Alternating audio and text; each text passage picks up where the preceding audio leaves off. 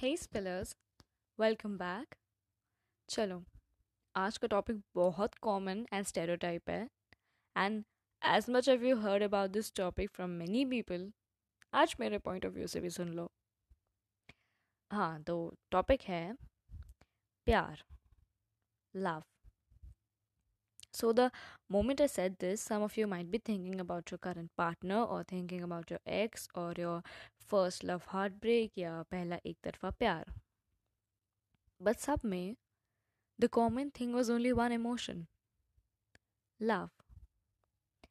Now, due to these social handles, finding a loved one has become quite simple. And as its perk, we find a loved one without the barrier of any religion, caste, gender, or age. While some tend to find their loved ones in the real life without any social handles. Now, when I talk about this love, it's quite a pious feeling.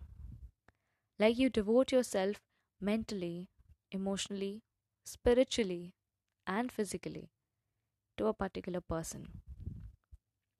A lot of us youngsters tend to tangle themselves into three basic emotions attraction, infatuation, and love. Now, what's the difference, you ask? Attraction. When you find yourself drawn to a person's appearance, their laugh, the way they speak, the way they smile, that's attraction. You might want to hook up with this person, but you chose not to be in a relationship with that person. Infatuation Infatuation is all about the moment, about desire. It's about getting through today and hoping tomorrow will be good too. It's like a fun engagement between two people, like an obsession. And in that, the person may feel trapped with responsibilities because it's short lived. And love, for me, is a journey. And this journey can be self love, love we share with our friends and family, love we have for our pets, or the love we share with our significant other. But love isn't a label to tag between two people as girlfriend or boyfriend. It's a journey where we grow and learn from experiences and situations, where struggles are not a big issue because you know how to get through it where you accept every little flaw of them, every mistakes they did, and you still choose to live on with them. Love demands a lot of communication, trust, knowledge, responsibilities.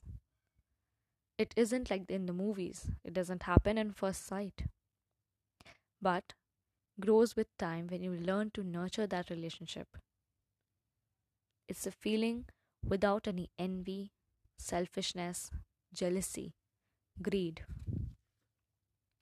So, in reality, we tend to jump ourselves into a relationship and call it love, call it boyfriend or girlfriend. But is it love when that journey lasted only for a while? Feeling these emotions, attraction, and infatuation are the paths that lead us closer to understanding the depth of love. I read somewhere Love is not a temporary sense of pleasure or comfort. Love is emptying my entire being and offering the whole of myself. It is breaking open every barrier in the heart so that the generosity flows. So I ask you have you actually fallen in love?